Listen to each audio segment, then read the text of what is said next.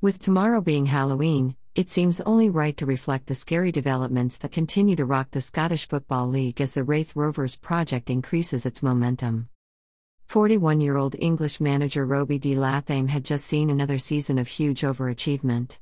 Not only did the club with the lowest budget in the Scottish Premiership qualify for Europe for a second consecutive season, they also reached the final of the Europa Conference League. We'll take a look back on another fine season on the Scottish coast and reflect on the key players, award winners, and how Raith's performers compare to the rest of the league. Raith top performers. For the third time in four seasons, loanee striker Ryan Cassidy was Raith's top goal scorer. He scored 17 goals in 48 games, which is down on his tally of 24 and 49 last season. He's been a great player for us in his four loan spells, but whether we can get him back again remains to be seen.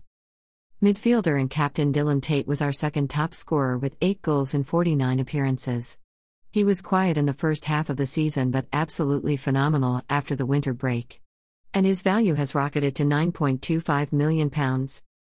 Centre back Willie Binney was our joint third top scorer, level with backup striker Mark Roscoe on 7, followed by loanee midfielder Callum Wigley and Mark Parkinson on 5. Parkinson's goal return of 5 and 43 is nothing short of appalling and, now 22, I think he may need to move on. We had 17 different players score throughout the season, which is a lot for a time like us. Another key performer has been Man United loanee Godwin Eze, who's a natural midfielder but played most of the season at right back. He led our creativity charts with 10 assists plus 3 goals in 50 appearances. Parkinson laid on 7 goals, which doesn't change my assessment much, followed by Tait and Cassidy with 6. While midfielder Glenn Cranston has improved massively at the end of the season ended up with 4 assists and 3 goals. But a key signing this season was defender Stuart Fleming, who arrived from Celtic for £150,000 in January. He duly went on to have our highest average rating of 7.24 in 20 appearances, which saw his value soar to £1.5 million. Five more regular starters averaged over 7.00 in Tait, 7.17, Eze, 7.11, Binney, 7.10, Cassidy, 7.09, and Cranston, 7.04. Award winners Cassidy was named the Fans Player of the Season with 38% of the vote, followed by Tait, 27%, and Eze, 22%. Midfielder Stephen Crawford won the Premiership goal of the season for his superb volley against Aberdeen. Premiership team stats Our fairly pitiful goal tally of 49 to 12 fewer than last season was the fifth highest in the Premiership, way off the 89 scored by champions Celtic. And we had the fifth best defence with 46 goals conceded, which was three less than last year. We had the second lowest possession in the league with just 44%, only better than third place Aberdeen's 41%. Sixth place Dundee United led the way with 60%, then Celtic and Rangers on 56% and 55%. While only relegated Livingston had a worse pass completion ratio than our 75% and had less shots on target than our 180, and only the bottom three created less than our 70 chances. We did, however, have the second best conversion rate of 13%, the best headers won ratio of 64%, and best cross completion ratio of 25%. So, all of that combined tells me that if we can improve the quality of our passing in order to create more chances, then the foundations are in place to finish them off. We also won the fourth most penalties, but are six well behind the ridiculous 16 won by Celtic and 13 given to Rangers. We did score all six though. Premiership player stats. Cassidy finished as the sixth top scorer in the league with 11 goals and 30 appearances.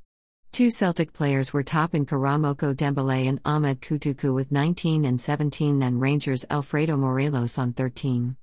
However, Roscoe had the seventh best goals per minutes ratio in the league of 197.67, which surprised me, but also isn't that great a ratio. Eze claimed the best cross completion in the league with an impressive 34%, with Wigley third on 32% while Cassidy was offside seven times more than any other player on 45.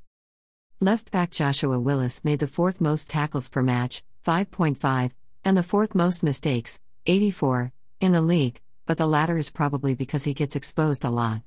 And Big Binney won the third most key headers in the league, 96, a category won by our former loanee Bob Fraser at Motherwell, the fourth most interceptions, 155, and third most shots blocked, 17. Lone goalkeeper Andrew Richards kept the third most clean sheets with an impressive 13 in 26 games, and set a new club record of 23 in all competitions. But he was dodgy in some matches, and will cost way too much to bring back for another season from Chelsea. A look around Europe. A huge upset occurred in Italy, where Atalanta won their maiden Serie A title ahead of Napoli, with Juventus down in fifth. While in England, Chelsea ended Man City's seven year domination of the Premier League and Liverpool finished down in sixth. Barcelona defended their La Liga title, Porto defended their title, Bayern won a 13th straight Bundesliga with Hertha BSC in second, and PSG won an 8th League One in a row. PSG also won a second Champions League in three years, beating holders Real Madrid 2 0 in the final. Roma won the Europa League, beating Man United on penalties after a 1 1 draw. And of course, Torino beat us in the Europa Conference League final. Join us next time as we build on this season's success for a fourth campaign in the Scottish Premiership.